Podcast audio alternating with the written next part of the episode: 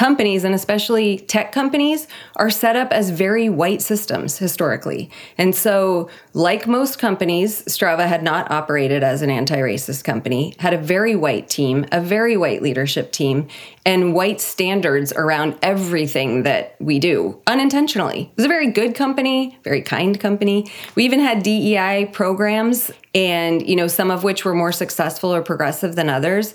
The biggest thing that we have achieved, I believe, is the commitment to struggle toward racial equity, to be eyes wide open, honest, and to create real feedback loops around like the actual experience and not like our little whiteboard examples of what might be helpful. That was Strava Chief People Officer Michele Bousquet. In this conversation, we get into Michele's career, her work at Strava, and their organization's commitments and pledges to becoming an anti racist company. And we'll be back with that conversation after a brief word from our sponsor.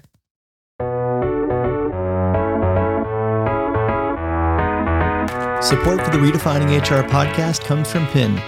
Pyn is building the world's first employee centric communications tool, powering fast growing companies like Shopify, Rubrik, and Snyk. Automate messages across the employee journey so you never miss an opportunity and your employees are supported every step of the way. From onboarding to becoming a new manager and more, Pyn helps companies communicate at scale. Go to pynhq.com for more information. That's P-Y-N-H-Q.com. Reinvent communications for the distributed workforce. And now, onto the show. Hey, everybody. Welcome to the Redefining HR podcast. I'm your host, Lars Schmidt. And today, I'm really excited to be joined by the Chief People Officer of Strava, Michele Bousquet. We're going to talk about Michele's career, the work that she's getting into now, some early detours in and out of HR early in her career, and a lot more. So, Michele, thanks so much for coming on the show. If you wouldn't mind, why don't you just start off with a uh, introduction on yourself? Yeah, thanks so much for having me. I'm thrilled to be here. Uh, like you said, I'm Chief People Officer at Strava. I have been doing various kind of HR people related, people tangential roles for my career, which is, you know, something over 20 years. And really just happy to be here and share my experience on on the role and also how it's evolved over that time. Yeah, and so I want to I want to start all the way at the beginning. So you kind of began your career in executive recruiting with Schwab spent a little bit of time doing that, then left to get into project management, uh, you know, and then found your way back to HR. So walk me through that arc. What what kind of brought you to recruiting initially? What took you away from it? What brought you back? I hope you're not looking for a well-crafted career story. I am not. I love I could actually rewrite history and pretend that those were really deliberate moves, but I'll be honest with you, those were all driven by things outside of the career itself. So, I'll tell you, I graduated from college, swore I would never work in corporate America. Worked in corporate America about 2 weeks later when I realized it was easy to get caught up in the principle of it, harder to pay the rent. So at the time, both of my sisters worked at Charles Schwab. I lived with them. The easy slam dunk was go get a temp job at Charles Schwab. And um, so that's really how I landed there. And being in recruiting was truly a chance of where did I get placed? It was totally unintentional. That said, it was a great place to get those uh, just foundations. Charles Schwab was and is a fantastic HR company, one of the leaders around culture, around caring about people, being generous with people, and really, I think, appreciating the impact that culture has on driving company performance. And so I learned a ton there. But I would say the first half of my career was like kind of trying to find myself. And so I got an opportunity to move to London for personal reasons after, uh, and I left Schwab, you know, in 50 seconds because I wanted to travel and just experience that. Came back to a really different economy, and it was get a job, find a way to pay the bills. And so, um, interviewed, and that's where I could get a job. It was in architectural engineering and you know and it was it was incredible it was like within two weeks i had my own hard hat with my name on it i was sitting in at the time it was the biggest commercial construction project going on in california the letterman digital arts center which was the lucasfilm campus in the presidio in san francisco and uh, it was just thrown into the deep end, you know, huge one million square foot project. And here I am, like trying to coordinate. Uh, I, I don't even know what I was doing, but the thing that I think I've found in my career someone coined this term and I want to give credit to whatever anonymous person it was years ago, but it's the curse of the competent where, you know, you can do many things. And so, and that's, you know, I've been working since I was 14 and it was like, you know, buy your own shampoo, like pay for college, do all that. So I am masterful at like do what needs to be done. And I think by bringing that spirit of like, I'm all in, I'm here for it, as well as some intellect and scrappiness, careers open up. And and the curse part of the competent is like you also need to pause and go is this what i want to be doing? Just because i can do it is this what i should be doing or want to be doing? And so that kind of pause was what ultimately led me not to pursue the architectural engineering but to say hey now that the industry and the and the economy has settled a little bit where do i really want to go next which makes it sound like i'm teeing up a really intentional move but spoiler alert the reason I took the job that I ended up staying at for almost a decade was because one of my best friends worked there. It was like, hey, the next role that becomes available, I'm recommending you for. And that happened to be an EA to the CEO of a financial services company. So naturally, I applied so I could work near my friend.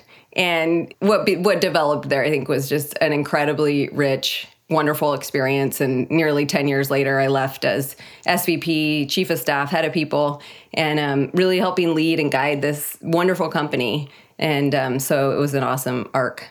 Yeah, I mean it's interesting that that curse, uh, you know, analogy. I, I, I, get that, right? I think it, there, it's it's a gift to be able to have that kind of um, you know scrappiness and intellectual capability to do a lot of different things. It's a challenge to then focus on what you want to do and actually the the having the ability to to clearly identify what you don't want to do to steer yourself away from that um, you know that a lot of times takes time to develop right? And so the fact you're able to kind of identify that early um, you know that likely kind of sets you on this path that you're on now. Um, i want to talk about more about your role at strava and um, even go into some of your past role at gopro as well but really over that time you, have worked in different organizations you've worked in different environments you've seen this field of, of hr or people operations or however you want to frame it evolve. When you kind of look back to starting your career to where things are today what do you see as being some of the biggest contrasts of the of the role of kind of hr and people operations in supporting the business and the people? I think there's profound changes in the role but there's profound changes in me and I think that both of those have played a part. Um, you know, I can only speak to my own experience, so I won't sort of lecture about like what is the role of the people leader at large. I know what it's been in the organizations I've worked in, and you know, kind of have a general sense. But the reason I mention it's me is because I want to I want to um, circle back to the like unintentionality of landing places. I think I had a huge turning point about halfway through my tenure at this company where as I told you, I had I had said I would never work in corporate America, and the reason behind that was like I wanted to have a career with meaning. I wanted to be able to like drive heartfelt impact and care about people and like show up for things that matter. And I suspect a lot of people feel that way. It's like I want to have meaning, and and so the first like I would say maybe 10 years of my career was just this dissonance between like I'm supposed to show up this way, very corporate, like the role of HR, very procedural, very, you know, um, like policies, fill out a triplicate form to get a role approved and like check the handbook. And, um, and I just felt this like dissonance between like who I am and how I am and how I connect with people and what brings me joy and like how everyone's showing up in this corporate land. That's why I didn't see myself there. I have a lot of things that transpired in my personal life, including losing one of my children. And I had a mentor shortly after that where I was just so upset and so in grief, as you can imagine and struggling with this like should i i want to go and like you know work in a hospital or i want to like do something that's deeply meaningful and she gave me some really important advice was like you're sitting in this seat. You lead teams. You have hundreds of people you interact with every week. Like i know you feel like you want to go change the world through like the peace corps or some like something that looks like changing the world but you're actually like changing it the world for a lot of people in your current seat. And so you know the tidbit was she said hey instead of being so so sad that your amazing daughter isn't here anymore. Why don't you spend the rest of your life trying to be as much like her as you possibly can? And just that connection between uh, I have an ability to shine a light. I have an ability to make a meaningful difference in the like many hours a day for anyone I interact with. And I have a leadership position. So that means I get a big stage to do that. Like, what an opportunity. And I think that's when like meaning came together with work. Um, so I want to name that. Um, I think that so how has like HR changed? It's been an arc too, hard to separate from my own experience.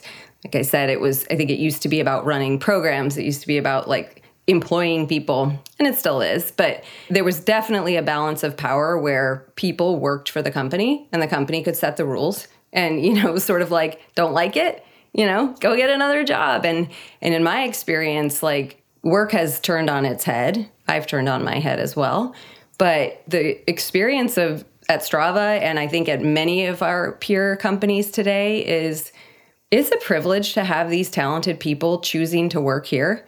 And we better show up and not let them down in this relationship. We better take care of them. We better remember that our entire success and product hinges on these people and that good intention of them bringing their talents here.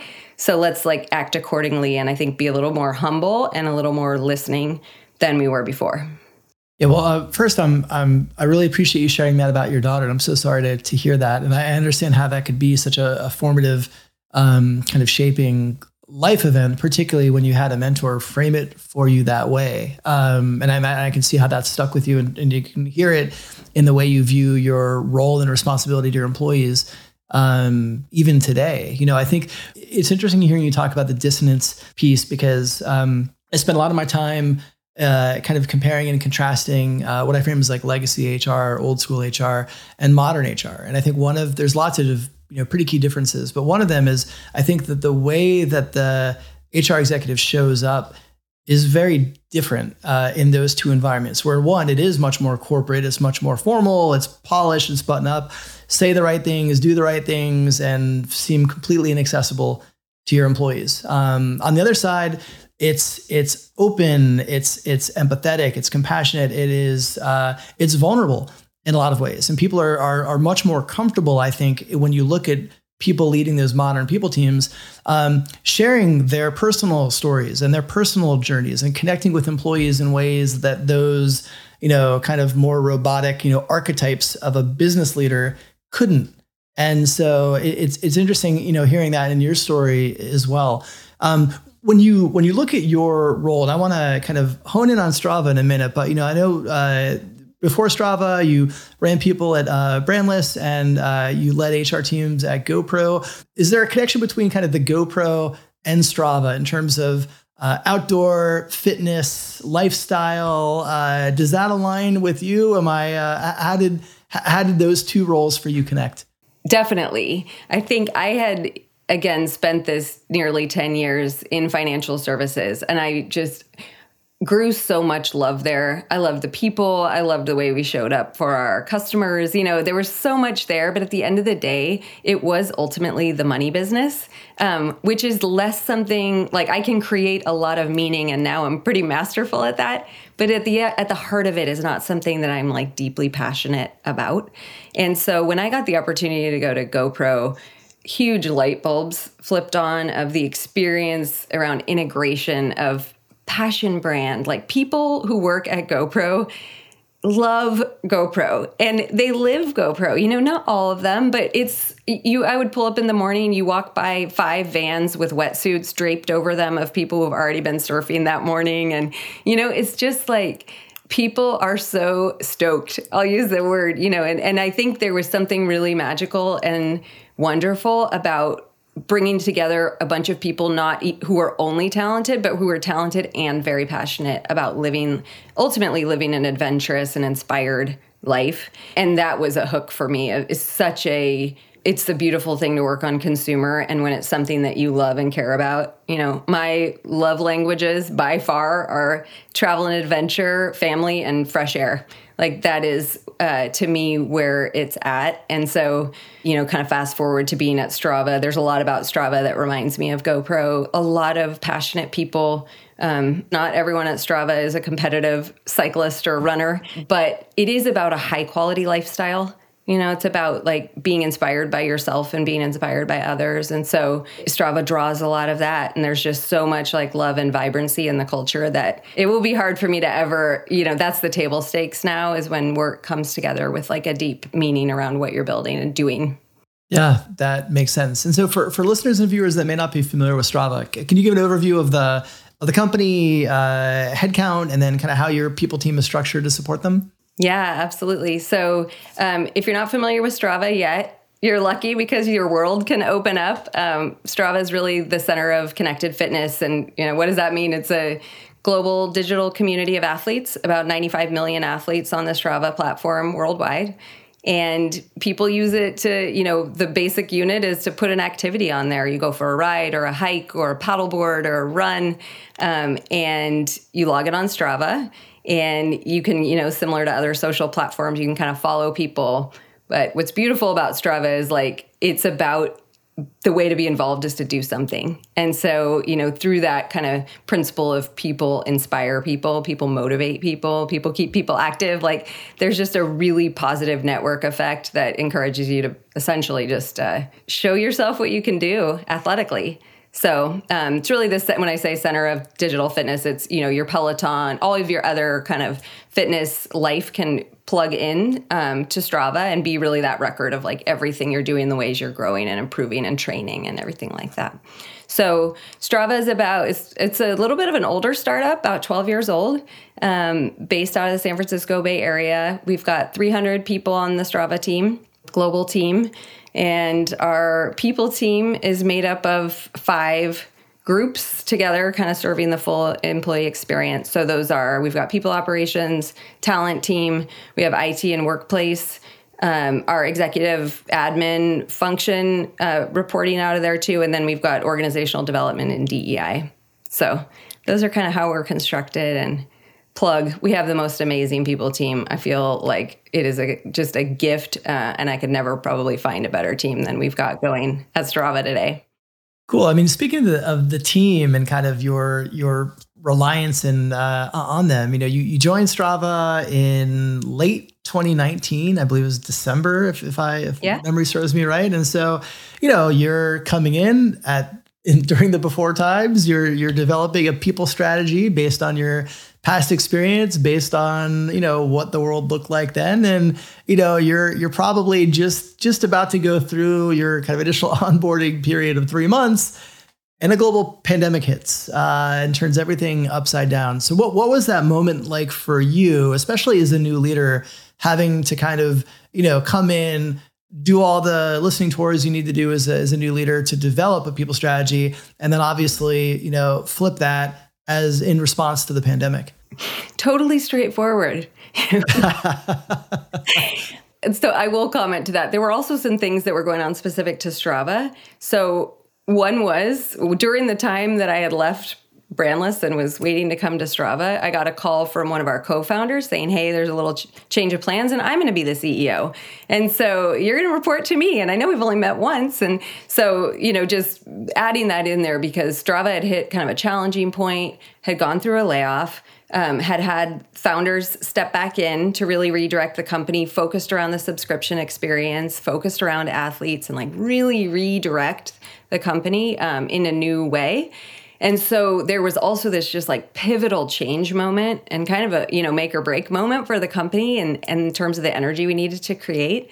So I was entering right at that point and then layering on like and also here comes this pandemic and a super challenging uh, time. I pride myself on nothing surprises me. I was slightly surprised. if you would have held true to that during a once the generation global pandemic, I would have been thoroughly impressed. Yeah. Hmm. Um, I do adhere closely to rule number one don't panic. That's a personal rule in our family. You can never make anything better by panicking. So always like take it in. Um, but that, you know, rule number one was seriously in play during the February timeframe, of 2020. We had this joke where Michael, our uh, CEO and co-founder, we were like, I think, you know, I don't know, we, we're not really sure what's coming. Like we should probably do a global like test work from home day because at that point we were very office based and uh, and it was like, yeah, good idea. So I sent this classic email like Friday will be a global test work from home day. And fast forward, we're still in the test. We never, you know, we never went back, but it was, uh, so it's a very quotable classic, like, we're going to see what we learn and like, we're going to be super prepared. And, you know, I think it's just been Number one, it's been actually really gratifying to know that I found myself in the foxhole with the right people. And I have had the privilege to lead through the pandemic in a way that's really authentic to how I think we should lead. I have not checked any of my beliefs at the door around like what actually the right thing to do is, and then like kind of shipped something a little bit less than that um, because that's what you can clear uh, because of precedent, because of you know people's expectations and norms. Like I've been able to show up in the way I really wanted to. I think because of that, uh, though extremely challenging, it's actually been uh, it's been some of the most rewarding time of my career in terms of like how can you show up when it really matters. Hey everyone, I'm excited to introduce you to the new Amplify Accelerator platform. The Amplify and redefining HR ecosystem have evolved quite a bit over the last two years, starting with a podcast, growing to a book, and now leading to a full platform aimed at developing and supporting the next generation of chief people officers. You know, the mission of Amplify is accelerating innovation at scale, and we now do that through HR executive search services, cohort courses, communities, jobs, and media. That includes the podcast and the book. So you can check all of this out at amplifytalent.com. And now back to the show. Yeah, and you've you shared how important kind of that partnership with Michael is, um, you know, as your CEO, and I think especially these days when the role of HR is so central in all of the strategic decisions of the business. That that relationship and connection between the CEO and the chief people officer, CHRO, whatever the title might be, has never been more important. So, what are elements that kind of makes that partnership for you work? Michael's the best. So I feel uh, even if I were listening to this, I'd be like, well, it must be nice because you work for like the best guy, you know. And so I want to acknowledge that that it really helps. Like I actually think if you're, you know if you're thinking about or looking at a chief people officer job, the number one thing you need to do is go, is this my kind of people? Like, is this someone that I actually see the world in a similar way to? Because if so, then we can be just like a really harmonious pair because I can help you see the world and translate that into like practically how do we show up? How do we navigate through challenges and all that from my point of view? And then, you know, and you can do yours. But if we're, if we at a baseline don't believe like in the same kind of hierarchy of responsibilities toward people or if we don't see, you know i'll give you a ta- couple tangible examples is at the core of strava is the belief that people are actually higher than strava so when we have a decision to make like which would be better for the company which would be better for people we always choose which would be better for the people because we genuinely believe like if we serve people well and if we take good care that will pay dividends and we'll succeed. And so if I if we differed on that and if it was like at the end of the day it is business, that would be problematic. So part of it is just really establishing that like similar worldview. You know, there's just like uh, it's it's again, it's been an incredible relationship with Michael. He gives me a lot of trust. Um, I think he, you know, I've never felt so supported in a role i'm very I, i've like had to unlearn some of my prior patterns where you go i have this idea of like how we should show up and i craft this program but i'm gonna like system i'm gonna like finesse it based on what i think i can clear um, do you know what I mean? Like yeah, I'm gonna kind of get it like over the line, and it's probably gonna be like you know 50 to 90 percent of what I would have wanted to do. And Strava is like the first place where pretty much everything we've launched has been as I would want it to be. And that doesn't mean like I'm just a professional at getting my way, but it means like there's just a lane to go, yeah, like I trust you and I think that that's right and I get it and and again Michael is a unique leader because he's willing to put money into these things. Like we get these pings every day, right? Come join our XYZ startup at XYZ valuation and XYZ uh, investors and build the greatest culture, you know, they want to build a great XYZ. It's like a cookie cutter and to me people usually think about building a great culture after they already have thought about building a great company. And I, it's really unique to Strava. This isn't like a fix it job. This is like from the very beginning, we want to build something that can last. We know that means we want to show up for people. And so the company is configured to put money into that. It takes money, it takes a big team, it takes like resources. Just like you wouldn't say, hey, we want to have a world class marketing organization. I hope you can do it with two people. Like that doesn't really work. So it, in Strava's bones is like the appreciation for people and culture, and so therefore makes it easy to work with Michael and easy to be here and lead um, or easy. uh, as easy as one of uh, your roles can be in the yeah, uh, in the current so climate. Simple, um, simple but not easy. yeah. um, I do want to you know learn a little bit more about one of the programs uh, that you have on the kind of people and culture side, and really broader than that.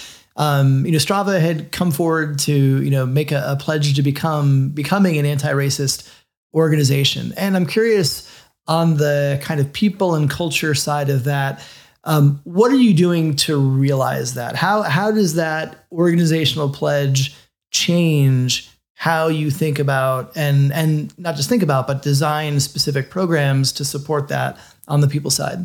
I'm glad you brought this up. Becoming an anti-racist company is a huge aspiration for Strava.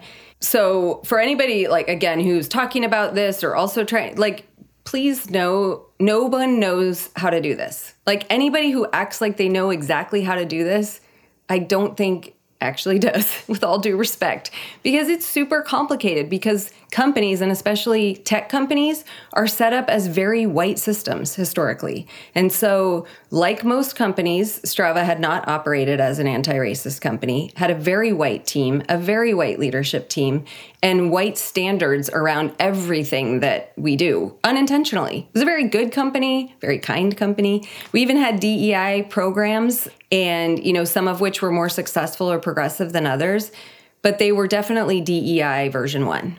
And after our commitment to becoming an anti-racist company, I see it as like version 2. You know, I could go through kind of all that we've tried. The most humble acknowledgement is a lot of the stuff we tried had zero impact toward racial equity whatsoever and was like a really nice program. So, you know, the in the early days it was like, "Oh, we could do this. We could do this. We could do this." And we started, you know, it was like we did a 2-week anti-racism accelerator, we called it, where we like stopped work for the entire company and put people through these classes and workshops and this and that and this and that and got out of it and it was like, "Wow, I think we just ran like a really effective anti-racism accelerator for white people." Because what was the experience of sitting through some of that aha and learning. Like how obnoxious must it be for people of color to watch white people come to the realization that we live in a racist country?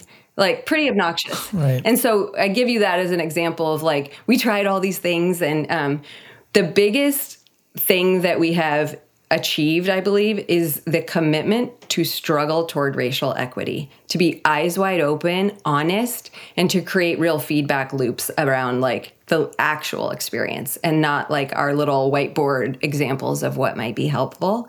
So, but I'll give you some practical examples of like things with traction. Peering into Strava, like our entire management team takes time to talk about and examine racial inequities, anti racism, basically every week. Um, and we right now we're in the middle of an every other week intensive where our whole management team gets together and we talk through frameworks and different um, different aspects. We restacked our whole talent process, starting with the belief that every open role is an opportunity to make our team more representative of the global community we want to serve. So I'm not a fan of quotas. I don't believe in numbers. I uh, I actually get like a pang when people talk about you know like we're our goal is to like get this number to you know eight percent black or African American. It's like what will doing that actually mean? So we start with a much more higher order. Is like I want every team at Strava to have the rich intellect and lived experience of a variety of different people. I want every team to look like it has diversity. I want it to have intellectual diversity. I want it to be like the best definition. To me, that's building the best team. And so when I say we've restacked it, it's we start with that approach. We work really hard to build pipelines that are very representative, and then we choose the best candidate. We have like really strong and solid partnerships with hiring managers in this ambition. Uh, simply put, like it isn't the best process if all we talk to were white people from tech. It just isn't. So we work hard on pipelines. Um, we've done a ton of education. We've done a ton of hand holding, and we're still, you know, it's a work in progress, but we've really changed the demographics of the company. We've also focused intensely on like leadership demographics because that's where a lot of it breaks down. It's like, great, we have a really diverse intern program. It's like, but who's making the decisions? Who's holding the power? Is that all people who are white? Um, and that's harder. Those rules are more scarce. But we've had like some really, really positive success. And, you know, the last kind of barriers are actual most senior team, which is still very white, but, you know, work in progress. And, um, and we've made some really meaningful steps and we're really open about where we haven't and like what we're doing about that. So those are a few examples. It really does go on and on. You know, we show our, you know, representation and statistics on our website. We write honestly and openly and speak honestly and openly to our team about where we are and where we aren't. We've configured teams, even product development, to have anti racism threads within all of our product development planning. We have pretty robust ERGs. Um, we restacked our company calendar to be more representative of the different holidays and not, you know, kind of sticking with the status quo and just so it's just things like that. But I think at the end of the day, the thing we've done most successfully is just commit to be in it. Yeah, well, I, I, appreciate you sharing kind of uh, you know where where you are and what your experiences have been, and, and doing it in a, in a way that's real. Like I think uh, for companies that are making these pledges, and you're right, like nobody's got this solved. These are pledges. These are aspirations. Um, there's no finish line to this work. Like this is ongoing work, and and you will try some things, and you have to realize that you're going to make some mistakes in trying some things that aren't going to work or make center on whiteness because this is a new thing that you're like, hey, let's do this thing. And then you're like, well, wait a minute, let's, we're not really thinking uh, around all the perspectives of, of what the impact of this thing might be. So I, I appreciate you sharing kind of what you've done and what you've learned um, so far. I think those are good lessons for, for other HR leaders that might be um, you know, either contemplating, you know, pledges like this, or maybe themselves in uh, in the work. Um, and then again, you don't have to. You know, I, it's great. I think that you can make a, a formal pledge as a company and, and show that level of commitment. Um, but not all organizations are going to do that. And as a leader, as an HR practitioner, you have the ability to do that, to take the initiative on yourself to do what you can, uh, you know, in this space. And so, even if you're in an organization that maybe isn't ready to make a pledge like that, don't let that hold you back uh, in your own efforts. So, um, I've really enjoyed learning more about your, your career path and your role. Uh, I want to kind of wrap up this episode as we always do, which is with our lightning round to help the viewers and listeners get to know you a little bit better. So, uh, you ready to jump in? Um, I think so. kind of, sort of. Um, jumping in means we all, uh, I don't even know what I, I, we're jumping in means. Uh, you know, we are, we are now going to commence the lightninging. That's not even a word, but I'm just going to use that right. anyway. Uh, let's open with music. Uh, I'm a big music fan. We always open to some music. Uh, if I'm checking out your Spotify playlists, who am I going to learn your top three artists? Well, be careful because my kids also use them. So just saying, it's a hard algorithm to crack. But mine, um, I'm going to go with Radiohead, uh, Sia, love to get like pumped up in the morning with Sia, and then a classic Patty Griffin, feeling a little more soulful. Uh, what is your least favorite HR buzzword? Well, I, can I say HR itself, with all due respect?